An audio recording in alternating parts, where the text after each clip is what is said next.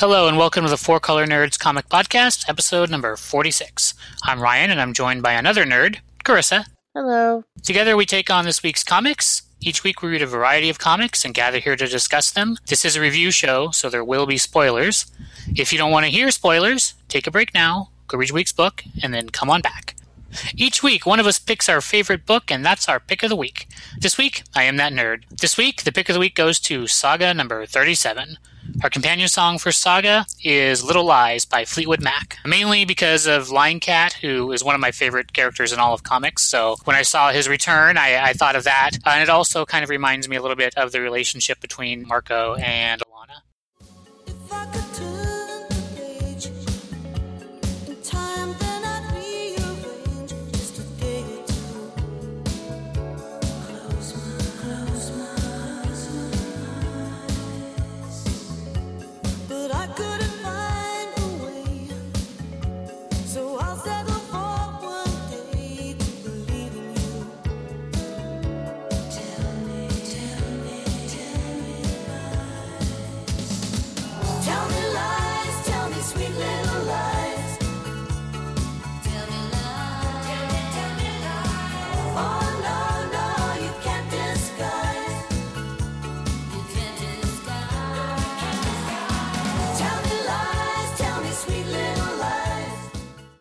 Our our pick is Saga number 37 from Image Comics. Uh, as always, written by Brian K. Vaughan and art by Fiona Staples. And this is a return to, to form. This is amazing, like every issue of Saga is. It's just a complete visual treat to watch, along with some things where you turn the page and you're like, oh, I was not expecting that. But, you know, maybe at this point I should be expecting Yeah, yeah. so this is kind of a jump forward a little bit in time. Not as much as the previous arc, but it seems like they've jumped ahead a little bit. So they're on their little spaceship thing. Yeah, because her wings look different now. Yeah, I think she's a little bit older. Yeah. So they're on their wooden spaceship thing, traveling through space. I like the line here where it opens up with families are like goddamn wildfires. They start small, but watch them grow. I also like the other one where she's like, anyone told you that Oh, getting there is half the fun. they're a bunch of assholes?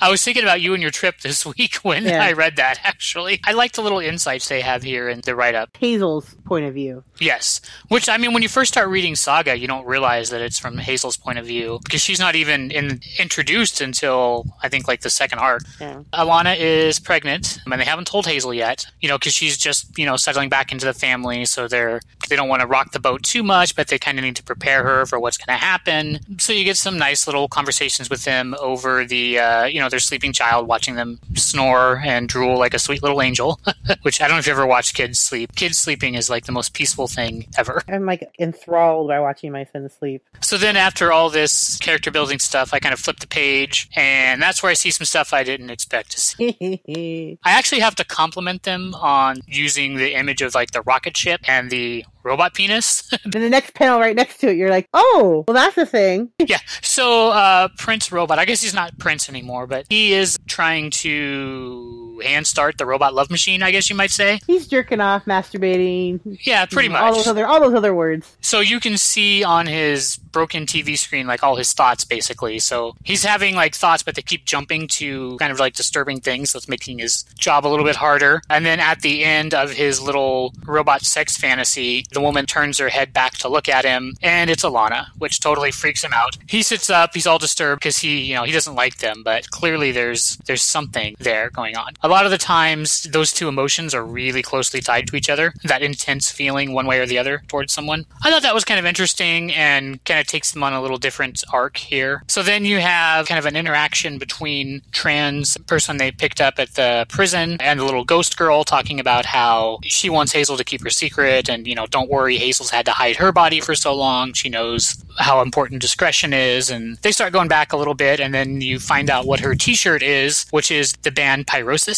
which I guess is in their world a really big deal. They're arguing and not getting along at all. And then she mentions that she wears that t shirt because she went to one of their concerts right before she died. And then they're like, you know, oh my God, you're a fan of that band too? You were alive when they were still around. So that's true. They could be like a really old band from the equivalent of like the 60s or something. You know, like having seen like the Beatles when they were on tour or something. There's a couple really strong where she says, I don't really care what someone's sex is from the waist down. Oh yeah, where she points to her blown away lower half. Trans Mooney, she also wishes to have Alana go out of an airlock, so Well, yeah, because I mean, there's this war that's been going on between the races forever. it's important to note that aside that, you know, even though she's their hostess and protecting them, she still wishes them harm, or her, at least her. also helps to illustrate just how unique Marko and Alana are that they've been able to overcome those really deep ingrained prejudices and just how violently the rest of the world reacts to them. Even people you might expect to be sympathetic to them are not necessarily so. She's grateful that they rescued her, but she doesn't like them at all. She basically just wants to use them to get to the next place and get the hell out of there. They're running out of fuel and they have to stop on this. There's no planets anywhere near them, but there's this comet that's going to be passing them soon that they'll be able to land on. And this comet is like a little mini world with all kinds of like refugees from every every part of the world. So there's all kinds of factions and conflict on this planet, and it has tons of resources like mineral resources and their equivalent of oil and what have you. So of course the two the horns and the wings I'm sure they have actual names, but I don't remember what the names of the two races are. Butt their heads in to gain control of the resources and turn this kind of like local squabble into a war that drags on for decades. You get some pretty epic panels here of some violence going on in the war. It looks like a dinosaur gets its head cut off and someone gets a magical sword shoved through their face. Fiona Staples can draw some really amazing scenes. She is probably one of the best artists working now.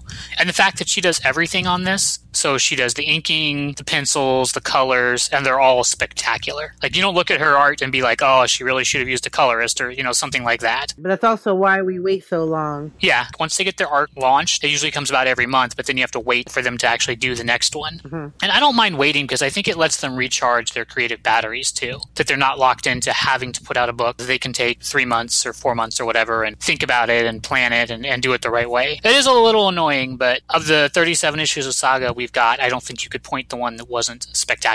We also get to see, like I said, the return of Lion Cat, who's such a great character. I'm so glad that he's back. So that little girl that they rescued from the brothel when she was like four or five years old, she's much older now. I say much older. She's all of 10, but she's very grown up and she wants to become like an assassin's apprentice so she can go after these people, which are Marko and Alana. She wants to pick up where the will uh, left off. Yes. And also because, as it Gwendolyn has been wronged by Marko in her opinion, and she wants vengeance on him. So this girl idolizes her, so she wants to carry that through. And then you get some nice little dialogue with them with Lion Cat. Whenever somebody starts saying something that's not true, like her saying she doesn't miss her family or her planet, you know, that that's a lie, or the reasons why she can't pick up any extra job. Lion Cat is such a great little addition. I like where Gwendolyn puts her staff into Lion Cat. He's like, ah, and then she's like, take a walk, cat. I love the eyes that he gives her. Those are like cat murder eyes.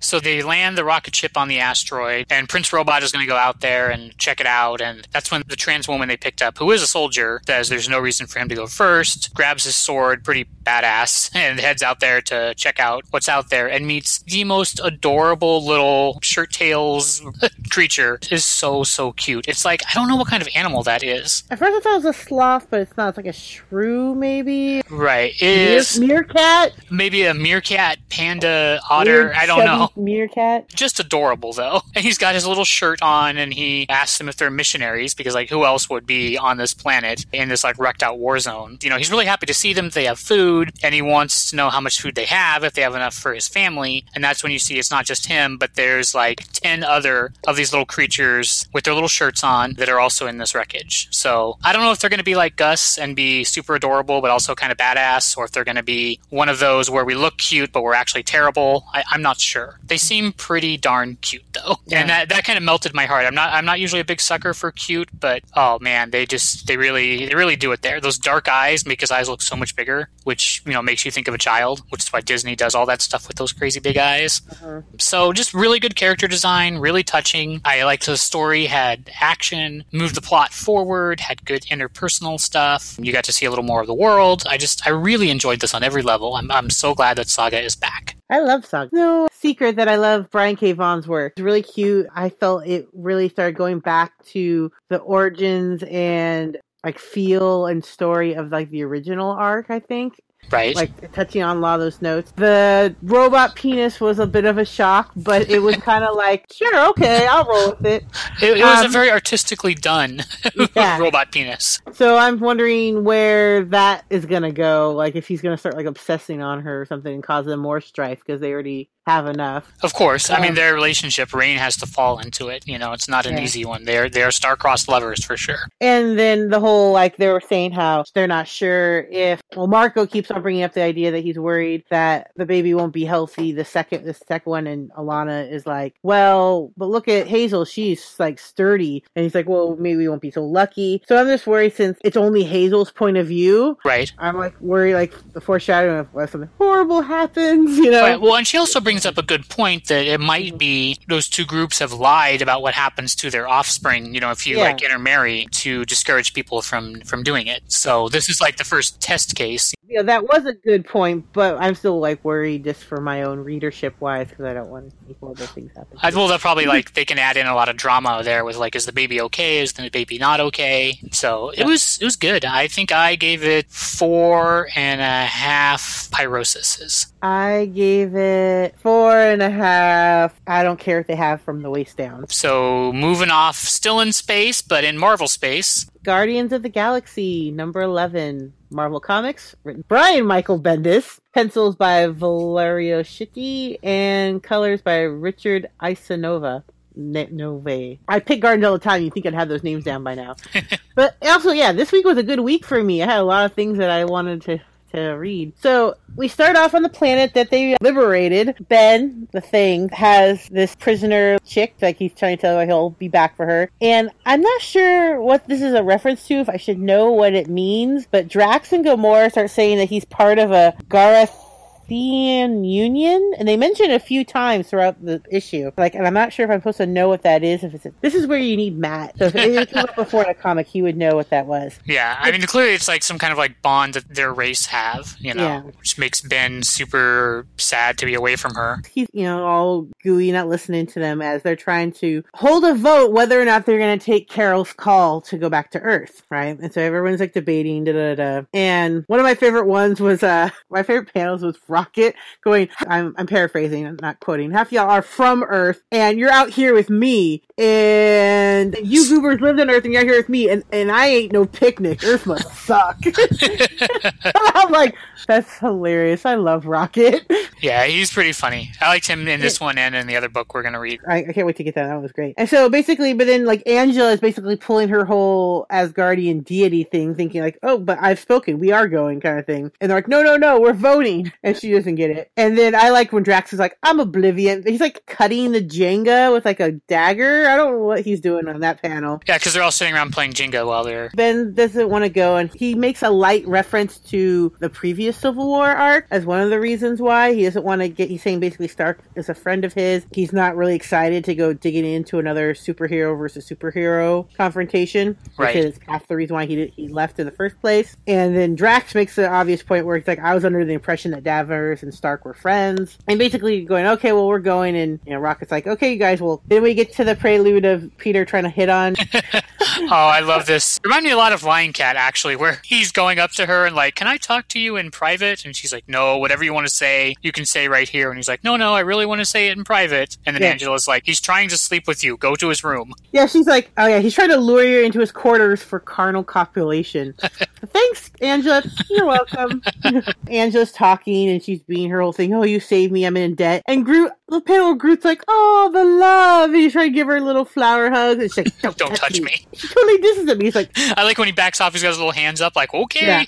yeah. Aw, even though I don't like the, the way this Groot's drawn, I was like, oh, don't diss Groot. He's just giving you the flowery love. Yeah, but Angela's having none of that. So then there was a nice little panel of Quill's filthy bunk area. Him and Kitty get it on. Yes, they do. And then it, it cuts to like a mirrored panel of Gamora and her quarters where it's spotless and clean and nothing's out of place. Basically, there is nothing. No personal effects, no junk. And her basically undressing and in pain. And then basically her sitting there meditating alone in the dark. I like the parallel they did, how they built, you know, one page in the the panels, and then, Mhm. like you said, they contrasted with the same same style with her. So their looks of like ecstasy, getting it on, kind of Mhm. mirror, you know, her face of like this hurts getting undressed because I have all these scars and wounds. So then they're approaching Alpha Flight, and Rocket's like, "Whatever, we know them." And then when they, the, the look on his face when they start to attack him, the Oh, boom, yeah. and he's like, ah. He's like, they don't have anything that can affect us. That was actually a really nice drawn panel of Carol to punch their ship. But then they're like, Whoa, you called us! And she's like, Oh, I'm sorry. She's like, I don't recognize your ship. It looks different. I like when Rocket's like, You lived on it! Groot picks up Carol and is giving her a hug, and she calls him a gorgeous wood god and all that. and basically, they're trying to get like the whole reason like why they're there, and it's like them meeting the Alpha Flight each other. And Rocket cannot leave Puck alone. He keeps talking about him to everyone. I think he's threatened by another hero of his size. And who's the chick who's green? I don't remember her, but she basically Brand. like, She's the head of Sword, I think. So she's basically saying, with all this crap going on, people might take us as an attack of opportunity. I'm going to watch the skies kind of thing. They want to have a captain to captain talk. And then it, we don't see that conversation between Quill and Carol, but cuts into, it looks like Peter's being very contemplative, like something, whatever that conversation that happened really Affected him, affected yeah. him. And they cover a bit of it, but I honestly don't think that's all of it. I thought it was also interesting to see Quill's kind of growth that he's, you know, now he's been the king of Spartax, you know, so he kind of has an idea of what it is to have to do these kind of things, which Yeah. kind of contrasts to previously where he's much more carefree and may not have. So it kind of casts where he's going to fall a little bit in doubt. Kitty basically comes and she's being nosy and she wants to know what's going on. And so it basically covers how he lets them know that X Men and Inhumans are at odds. So you know, that covers her interests. He fills her in on Rhodey dying, kind of like connects the dots between Tony and Carol, you know. Best friend, lover, you know, he's going down the list. And he's like, well, that's not the biggest thing. The biggest thing is how this happened was because of Thanos, which adds a, another hint in there. And this is where I was curious before where the Guardians were going to fall on this. Yeah. And it's almost like a separate splinter might happen. That's what I, that's what I liked about this Yeah. is that there is obviously Yeah. going to be a split with Gamora and whether people think she should have been told or not told. But I like that it's not tied into the main one. That you know, it's it's more interesting to have splits that happen along different lines. I think. They're saying that Carol has Thanos in protective custody. The argument is going, well, if they're not willing to tell us and we tell Gamora, you will stop at nothing and destroy the planet to get to him. Right, and then that will fuck everything up, and he'll get away in the chaos. Yeah, because every time she's gone after him, something has gone wrong, and it'll either there will be retribution from Thanos, or and that will cause the devastation to the planet, or just some other event in that process. But on the flip side, if she finds out that we didn't tell her, it's just as Right. bad in another way. And so it's a very interesting. I think it also kind of, now that I'm thinking about their split a little bit, also ties in with the idea of prediction, uh, of judging Mhm. and or deciding things on things that haven't happened yet. They're basing Yeah. all of this on what Gamora might do. Pictures of him tied up, their conversation going through it. And it also shows how in sync Kitty and Peter are on some things. Like they might disagree and fight and bicker, but they tend to know each other's train of thoughts as it goes. The picture for the next issue looks interesting. Gamora versus Captain Marvel. Oh, yeah. That'll be interesting because they are of you know equal power levels, so their throwdown is going to be epic. I thought it was really interesting setup. I thought it still had the humor. I definitely think it's one of those we're introducing another piece to this Civil War puzzle because it definitely is its own thing, I think. Especially based on the last Civil War issue where the Guardians definitely showed up with them. So I'm thinking in that one, Gamora probably hasn't found out yet or anything. Because they're running kind of out of sync and you're catching up. Yeah, I wish they had done a little better on the production, lining them up like that. But still, I mean, it's pretty good. There's a little bit where Kitty and Peter are talking to each other, where you're right, it does really show them in sync. But it's that thing that Bendis does, where everyone sounds alike. Still, they Mhm. sound interesting and good. They just they don't have as much of a unique voice, maybe, as I think they should. But you know, Kitty's blue jumpsuit kind of makes up for it. It's pretty awesome. You like Kitty's fashion. I I'm do. Not, I'm, do. I'm not really big on her It reminds fashion me choices. of Spider Woman's blue ski outfit that she wore. I will say I did like Kitty's Star Lord outfit. I liked her take on his outfit. So, what did you end up giving this thing? I gave it a good four Flucknard. I give it three and a half Garanthian unions. Don't know what those are exactly, other than some weird I'm space curious to see what happens with that too. I hope they go back. I believe you had something for us. We're going to go over and check out Josie and the Pussycats in Afterlife with Archie number 10 from Archie Horror. Betty, Rest in Peace, Chapter 5, Interview with the Pussycats, written by Robert Aguirre Sacasa, art by Francisco Francavilla. So this is a big issue, actually. This is like a double issue of Archie, Mhm. Afterlife with Archie. And it's a takeoff on Interview with the Vampire. That's what I was gonna say. Totally. Yeah, very much so. So you find out that this is set before the zombie apocalypse, and Josie has called a reporter in to talk to him to give him like an exclusive interview, and she starts telling him this wild story that she was born in like 1906, and he's like, "That's obviously a ridiculous lie because you're like in your 20s," and she tells him, "No, this is true." So basically, it's like a, a story back in time of their origin that she was an orphan who was left on the you know doors of an orphanage, and this feels very much like Or some like Dickensian musical almost. Poor little like Cinderella in the orphanage, like scrubbing floors for like some mean old lady. And I like there's actually you can tell one of them is actually sleeping in a drawer, not in a bed. The person who's the Miss Hannigan part is a character from Josie and the Pussycat. It's the girl with the stripes. Miss Cabot. If you're a Josie and the Pussycat fan, you know it's the girl with the skunk hair. They sing to like make the you know the workday go better, which is totally what reminded me of any Disney work song that they're singing and got the mean. Alexandra. sorry. Okay, there you go. That was her name. So she's chasing them around with a belt and like beating them for singing, and it's a pretty horrible place. But she has this kind of sleaze bag boyfriend who hears them singing and realizes they can make a lot of money off of them. So he kind of turns them into this vaudeville flapper group called the Cabot Sisters. So you know they've got their like little flapper dresses and those little hat things. I don't know what you call those. Cloche hat. And they're doing their song and dance routine up on the vaudeville stage. And they're pretty popular. And they go on tour and they end up going to Georgia in like the 1920s and 30s. And it doesn't go well for them there because one of their band members is African American. So they get like a brick thrown through the window that tells them to go back to the jungle. And there's the Klan outside with like a, you know, cross that they're burning. And they get ran out of town. They will be back later to deal with this. But for right now, they have to get the hell out of there. So they end up going to New York. They put on a show, and they think it's going to be their last show, so they kind of give it everything they have. And there happens to be someone in the audience who sees them and is really taken with their performance and invites them to his mansion, which kind of reminds me of like the Great Gatsby. So they get there, and there's all these fabulous party with flappers and champagne and chandeliers. Like it's really a very nice party. And then she gets invited back to his room for like a private meeting, and he basically to ask her if she wants to live forever. And she does, and that's when he realizes he's a vampire, and he totally embraces her and bites her on the neck. Very like 1950s horror movie poster art in this whole thing. They also do a lot with like the way that they play with shadows across their faces. That's kind of interesting to me. So she gets turned into a vampire, and then she turns the rest of her band into vampires, and they go on now every couple decades, or every decade or so, they like reinvent themselves as a different band. But it kind of takes you through, you know, their different bands that they've been, and you get to see some pretty neat scenes of them being like these total vampires, like flying through the night against the moon. And they go back to Georgia, to that town they got kicked out of, and just slaughter everyone. And then there's also a thing where they go on like a USO tour later, so they entertain the troops during the day, and then at night they're like vampires, like fighting Nazis, which was not something I expected to see.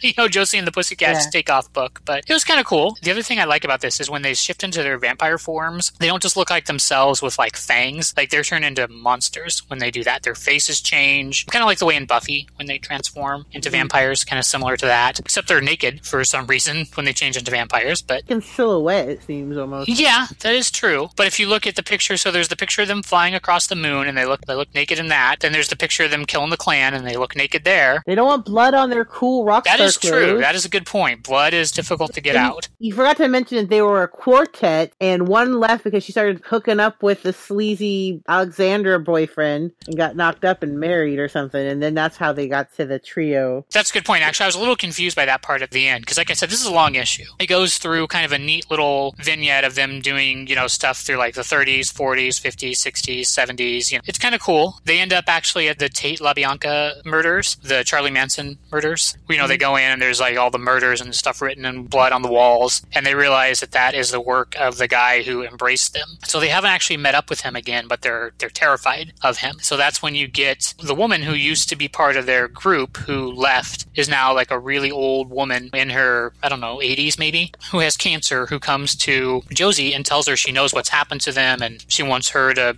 you know, make her a vampire because she'll be young forever. And Josie tells her, Well, I can make you live forever, but it won't fix you. You know, all the pain you're in right now will never go away. She ends up actually uh, straight up murdering the shit out of her, which she sees as like an act of kindness. Kind of debatable whether it is or not. I, just, I thought that was interesting to see just how old they actually are because you have the woman who is the same age as them from the same orphanage and it really contrasts with how young Josie is. When they were a teen band, they'd been to Riverdale, they like it there, so they're flying back to go to Riverdale to do a concert again, and that's when, you know, on Halloween, everything goes bad with all the zombies, so they're getting ready to fly into Riverdale and they get told to like divert their plane that there's like a riot going on down there and they can't land there, and they're like, well, screw that, we're going to Riverdale, we want to see what's happening to our town. So they land and now they're going to be, I guess, in the middle of the zombie stuff that's going on too. It was interesting. It was a lot of things I was not expecting from a Josie and the Pussycats tale here set in the afterlife with Archie. But I like that it's expanding it past zombies into vampires also. The vampires were around before the zombie plague. It was interesting. I thought the art was really pretty. I thought the writing was good. I can't say enough about the art style. thought there was a lot of nods and throwbacks to, like you said, different pop culture things that were some of them were very blatant, others not. Yeah, but I did really like the artwork. It was movie poster pop art. You know, it really worked. I didn't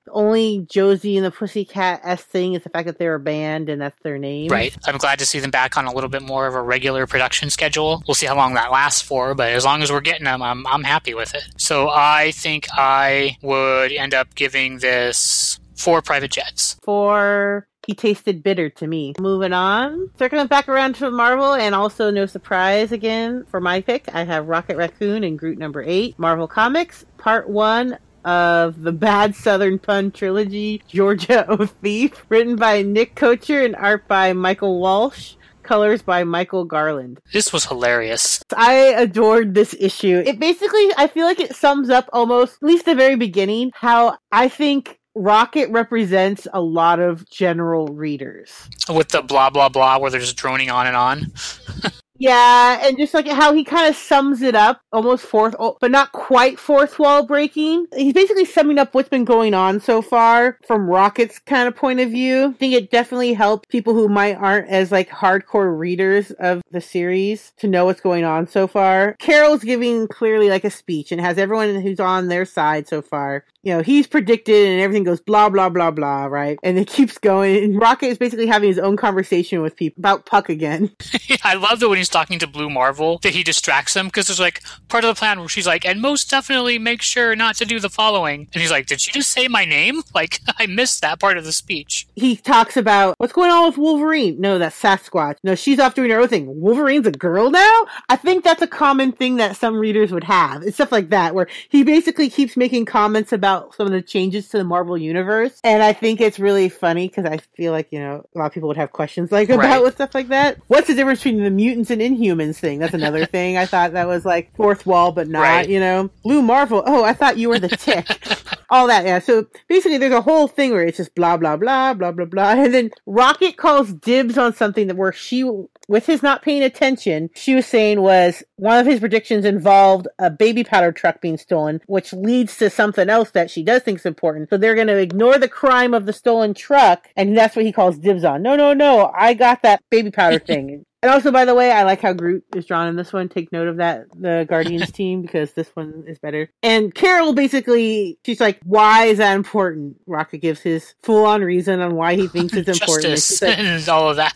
and so he's just like giving her a spiel, and she's like, I know there's some secret self serving plan. There's always one. And she's like, whatever, but I'll call you back when we need you. I love the part where she's like, I know there's a secret self serving plan, but just go do your thing anyway. Gives them a ticket so they can fly on coach. So so there's Groot and Rock sitting in front of, in the middle between them, in coach. And Rocket trying to explain why he knows what's going on. That he knows who the bad guy is who's going to steal this uh, baby powder because he ran, he was his first bounty that he was trying to chase. And I love he, so he has this little flashback panels where he's super buff and badass like a little like Rocket Rambo. the bounty got away and he it was like an, super embarrassing to him and he feels like he has to like capture him to justify it. But I love the ongoing joke. So every time he's describing his muscles, the guy who's sitting in between them is like, why did you go into so much detail about your muscles? Like, you don't pay attention, even though he's clearly telling the story to this random Yeah. stranger because no one's talking to you. why does someone have a spaceship that's fueled off of baby powder? And I like too that the guy is like, you know, I can see you. I know that's not what you look like. And I liked Yeah. that that repeating of that joke throughout the thing. That whenever he tells a story, he's always super buffed, and everybody's like, "We know who you are, Rocket. That's not what you look like." That was really funny. Yeah, and then Groot keeps interrupting him. He's like, You're completely ruining the momentum of the story. They land in Georgia and they go to pick up from Merp a rental car. And who has a Woody station wagon as a rental, anyways? but apparently that's what they got. I like how Rocket's like, first, like, said, Coach, station wagon. He's like, it's like, Is Alpha Flight low on cash? because they get all like the really junky stuff. So then they're hanging out in front of this baby powder factory, see him, and they're like, Okay, we're going to catch the guy. And then weirdly, Gwenpool like shows up. And then he's like, Flark, yes so. And so they have to deal with her. She goes through her whole weird intro, being weird Gwenpool thing. Yeah, I haven't been reading much of Gwenpool, but and I don't know. I think I would get sick of her maybe on her own. But as an addition to mm-hmm. this, she's great. I didn't like the ones where we try to read her on her own. This was okay. I still find her out, like, put some pants on. Well, that's how she gets her superpowers, right? She says she she got to this world, wanted to be a superhero, so she took off her pants and put on a mask, and suddenly she was. Again, this one also does a lot of the breaking of the fourth wall, which Deadpool is very known for, and Gwenpool clearly sometimes mimics that. But the whole like not ever having cellulite ever part, she mentions that, and then again she goes, which the shooting and hitting things and not looking is pretty cool, but not nearly as cool as the not having cellulite part. I love when she's like playing around with the tropes where she's about to do ridiculous stuff and she's like, "Hey, you know, you know, don't worry, I'm the hero. And then she does the thing and it works. And she's like, see, Mhm. totally worked. And then she catches Rocket calling himself a raccoon, but then he corrects himself that he's not a raccoon. Yeah. Because she captures the guy that they're there to get. So he's gonna go murder then she cuts their gun in half, and then she tries to attack Groot. She kicks him twice, punches him once, it doesn't work. Finally hits him with a sword, and he gets mad. Mad Groot picks him, her up and just basically uh stump stomps her. Well, I like when she does her split kick to kick them. You like you see like Rocket go flying off in one direction, and then like Groot is Mm-hmm. Not like affected at all. Yeah, he just stands there. He has her pinned, and she starts complimenting Groot. She's saying she likes his branch hair, and he gets all like, yo, he. Like I like her now. Yeah, Rocket gets all mad. But then they turn around and their guy escaped. And while they're noticing that their guy escaped, she escaped. Going later, nerds. And Rocket, you know, double flark. I love that sword So- is stuck in Groot for like the rest of the entire issue. Yeah, there's one part where he's driving a car, it's still sticking out. She tries to get it out later. Can't get it out. Shammy, Alien hillbilly. yeah. Alien hillbilly who has no nose, who, who has a fake nose on, but needs baby powder to get the hell out of there. Comes home, his wife's mad at him not having it. He just keeps saying the same thing to her, which at first seems very odd. You're like, what is going on with him? Is he broken? Did the hit to the head from them like mess with him? I think he just doesn't know English very well. So he goes to the bathroom, and in the bathroom, clearly he has some sort of weird alien tech phone. He's talking to another one of his kind, and he basically says he didn't get the powder, so he needs another way to get off planet. You know, he thinks that his wife suspects something, and they keep mentioning Reeve. Well, I think we meet him at the end. They keep saying they're not wanting to get caught by him, and so he's like, "Hurry, make me get me off of here." And then he goes. I think she's up to something. Says, Earth women are difficult. Did you apologize and let her know that you hear her? Yeah, he may only know how to say a few things in English, but uh, or in Earthling, you know, but he Yeah. knows the important ones for a relationship. And he's like, I did that ten times. It only makes her angrier. He's like, uh, buy her something? I'm like, ah. So then we get another cool panel of Muscle Rocket kicking people as he's trying to explain to Carol how they thwarted the baby powder. I guess he was really impressed by that split kick because that's what he says that he did to her. Repeats the joke where she's like, that's not what you look like. Like, I just wanted to paint you the full picture. And in the background, Groot with the sword in him is, is fishing, which I think is funny. So she basically tells him to get back to New York because there's swamp there and there's little monitors in her background of people fighting and stuff like that. Little saucer aliens shooting parts of New York. There's also a panel of Blue Marvel getting his ass kicked, which I think is probably because he didn't hear all of the briefing from Rocket. Yeah.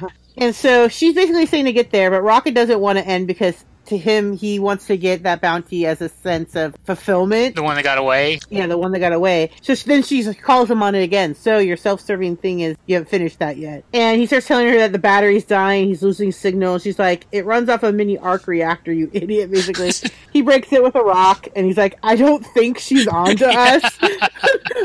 but we have to get Chammy first. Yeah, Rocket. It's just basically Rocket himself. And so they're driving around this Georgia with a drawing of that they did in their station wagon, showing it to like barbecued hillbillies with like, and they're all like, "Don't profile us. We don't." And then some guy's like, "Hey, I know who that is." Groot is driving, all hunched over, katana out of his like pectoral muscle. Gwenpool shows back up again with guns holding up to them in their back seat. This is where she tries to get her sword back. It doesn't work. She ties them up. She starts taking off and Groot easily breaks out of the bonds that she tied them in. And that's where she's like, dang it, note to self, don't underestimate the tree. Which is very true. And then Rocket goes full on raccoon on her. Go Trash Panda. Back at Chammy's house, he decided to give his lady a pineapple after that his alien cohort told her to buy him He something. put a bow on it.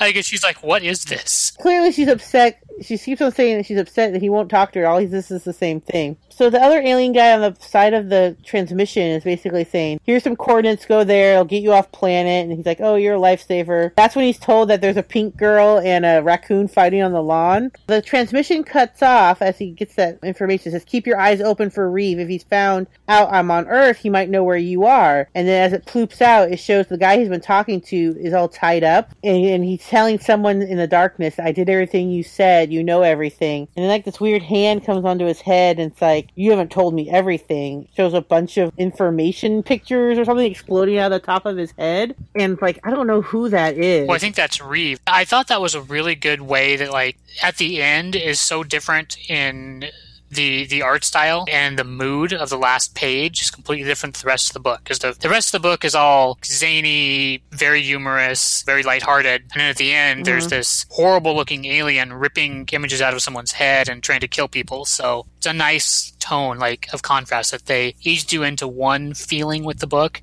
and then that last page hits harder because it goes contra to the tone of what they've what they've set up. It's like some weird burned version of that race with no noses. Yeah, that's true. He does look like because he's got the same nose thing. There was a prediction that something was going to get stolen. Yes, it was prevented, but it kind of maybe made a bigger problem, which will also echo in the next one we're about to cover. But I think it kind of did. It's like because he didn't get the power to take off, he had to do this other thing. Now there's something bigger coming to Earth. It's like, it's that whole just because you stopped one thing, you could have made it worse. I think that is building up to a point for Civil War because it's also echoed in other parts in the universe that are coming around, which I think is a little bit more subtle in this issue. But I think because I read the two issues back to back, that I, I was able to see that. Right. So I think that's interesting. I gave it four blah blah blahs. I will give it four split kicks. So, still, like you said, in the Marvel Universe, we have Miss Marvel number 10 from Marvel Comics, written by G. Willow Wilson, art by Takeshi Miyazawa and Adrian Alphona, colors by Ian Herring. So, like you said, this is a Civil War tie in, and this is dealing with Kamala. The thing that I actually really liked about this issue, I liked it when they do the flashbacks in Miss Marvel. That seems like a new thing that they started doing, starting with the, the thing in like Pakistan. So this is her as a little kid, like the art style of her as a little kid. That it's very almost like cartoony, like from like newspaper page rather than a comic book in its art in a way. yeah. So this is when she first met her friend. That they go to the you know open house basically, and you know like all little kids, she's so totally embarrassed that her parents are going to be there and talking to her teacher, and they see that there's this one little kid who is kind of sitting in the corner, and you know he's got like dirty clothes on, and you know obviously hasn't had like a bath in a while, and little urchin over there that no one wants to play with. He's had a lot of family trouble, and like I think he lives with his either his aunt or his grandmother now because his parents were like on drugs and they got taken away from them. I thought that was a lot to pack into just a couple panels. And then the thing that I really liked about it is it shows the cons reacting strongly from their faith that this person needs help. So they, you know, they're going to pay for his field trip. And then they tell Kamala to go over to him and make friends. That, you know, no little kid should be sitting by himself being ignored like that. And she complains that he's, he's like dirty and stinky and nobody likes him. And they're like, don't talk about people like that. You don't know what they've been through. You go be nice to him. You know, don't, don't say things like that. Like you could end up that way just as easily.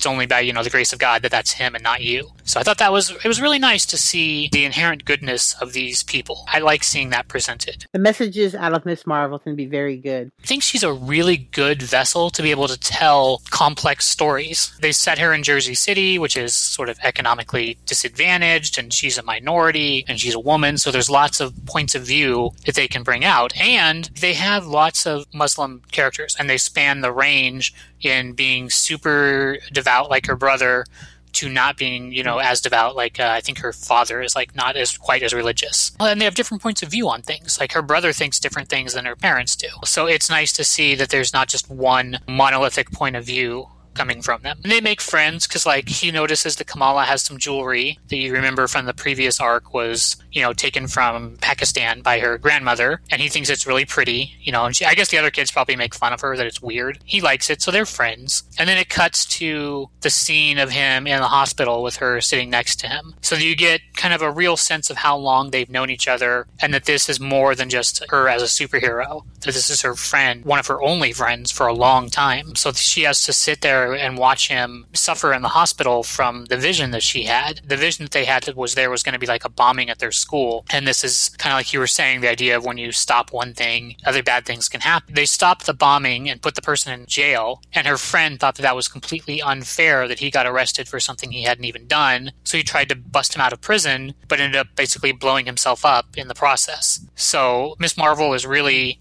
upset that you know they could see one thing that was going to happen but why couldn't they see what was going to happen to her friend when he's lying in the hospital because of her actions?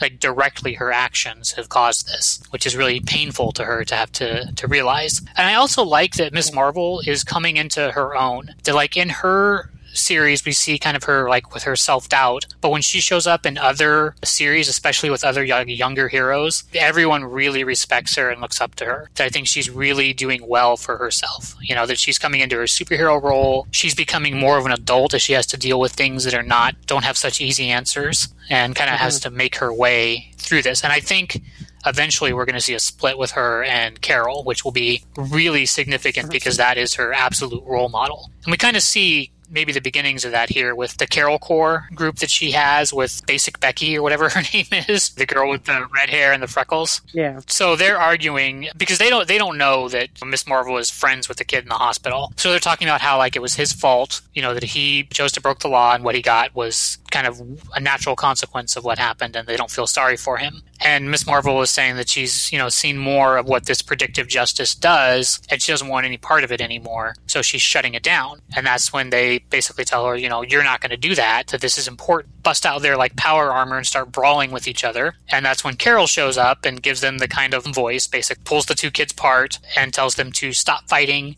and that they need to keep, you know, to carry on with the mission because it's important. And if they give up, then everyone who's died or been hurt, you know, it's been for nothing and that they're saving a lot of people. So I don't know if Miss Marvel is buying that or not. She definitely has her reservations and doubts about it. I think it must have been meant to be a term of endearment when she came down and said, Hey, Junior, right to Miss Marvel. But I think at that time it probably felt probably very condescending. At least I don't know. I felt the timing of her calling her that was very interesting. Hmm. The one line I, and I actually saved this. I wrote notes. It says the part where Kamala is like, "Look, this predictive justice stuff isn't working. I mean, the predictive part is working, but not the justice part." I think this really sums up a lot of it. It says we're not creating fewer victims of a crime. We're just creating Different victims, yeah.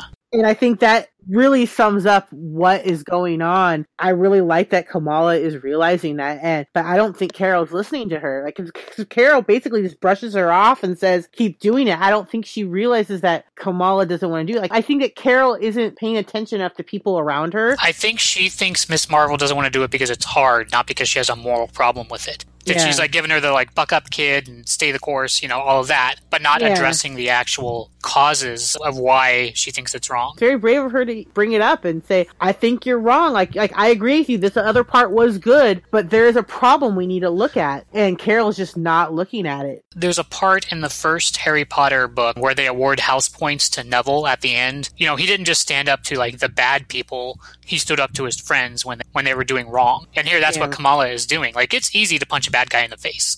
There's no mm-hmm. questions about that. But when she has to go to her idol, the person Idol. she's based her look, her everything on, and tell her that mm-hmm. she's wrong to an adult for a mm-hmm. child, that's, you know, Yeah. this is a big deal. And I also like that the person who's concerned with justice is a Muslim. I like that they present that idea that justice is an overriding concern of hers, like deep down, like baked Yeah. into her from her parents. So I thought that was interesting to me. She wants to basically, I guess, kind of prove Carol wrong, that she wants to have a crime that they can't predict that happens. She understands how Carol needs proof, and so she's gonna make proof. Right. Not really prove her wrong, but I'm gonna give you proof. I'm gonna give you something that you cannot just brush off like you just brushed. So she goes to uh, the Canadian quarter, like the Canadian ghetto of uh, Jersey Yeah. City, and meets up with the Canadian ninja hijinks who had the tank before and, you know, like had to spend the night in jail because of that. So they are going to be planning a, a crime together, basically, one that uh, Carol did not predict. And then kind of at the end, you have Bruno, he starts crashing and they have to, you know, wheel her out, him out of the, the hospital room. And I I really love that last panel where she's standing there and she's worried about her friend. That is some great, great face acting on Kamala. And then the grandmother crying in the background, like it's a very real scene. And the Spider-Man toy fell off on the ground. Yes, which I think is interesting because that he has like a that he has a toy of people that she knows. She knows both Yeah. Spider Mans, but it kind of shows you that these people have iconic reach into other people's lives in their universe.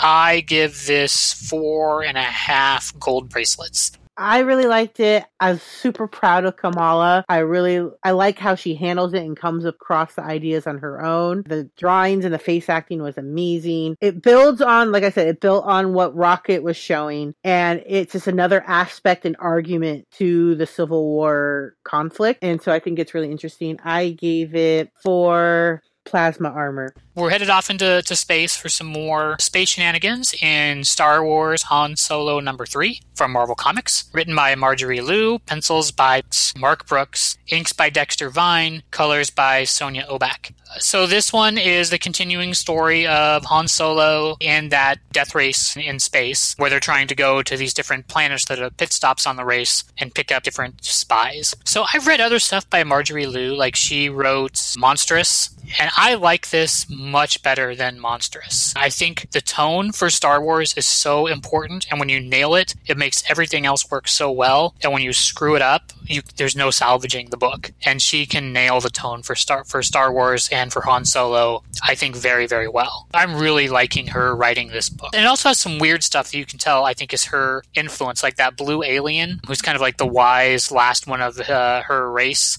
Mm-hmm. I think that that's definitely you can see that's an influence from from her. I think that's probably her addition to the the book. So there's all the Imperials have captured all the racers. They do some you know tense like back and forth negotiation. Very Han Solo giving them some some lip, you know, and the Imperials not having it. And that's when like the basically the heads of the race show up. These like mysterious aliens are all cloaked and they're kind of floating in these like throne type things that they're flying around on. Ted, Jawa. Yes, very Jawa-y. These are like the badass Jawas. They're like the parent Jawas. What we saw before were kid Jawas. Yeah.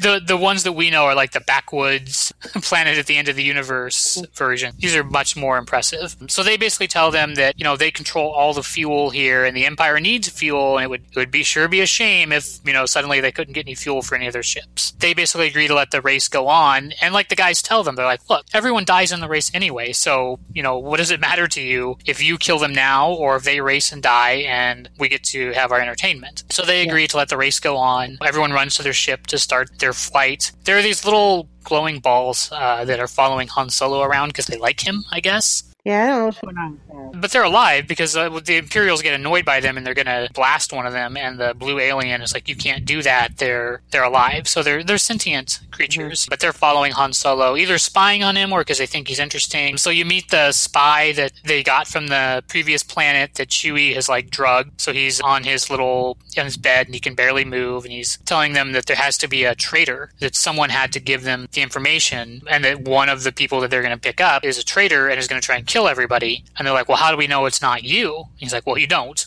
you know, there's nothing I can do to convince you I'm not the traitor." So whether I don't know if he might end up being the traitor, but it seems weird that if you were, you would be the one to suggest that idea to them. So they're doing their space racing stuff where it kind of reminded me of speed. Like in this section of the race, it's like a, an endurance race. Like you can't fall below a certain speed and you have to drive your ship for like hours and you know basically days on end with no sleep is kind of the mm-hmm. nature of the challenge and i like there's a panel they did where they're showing like the progression of time of them navigating all this stuff the way that they make it kind of look to me it kind of reminded me of like the window of the millennium falcon like you have that kind of circle that has a falcon in it and then you have like the rays kind of going off like their windows do showing mm-hmm. the the time i thought that was a really nice panel that was a good way to show the progression of time like with a clock They posted that pin. I love that page.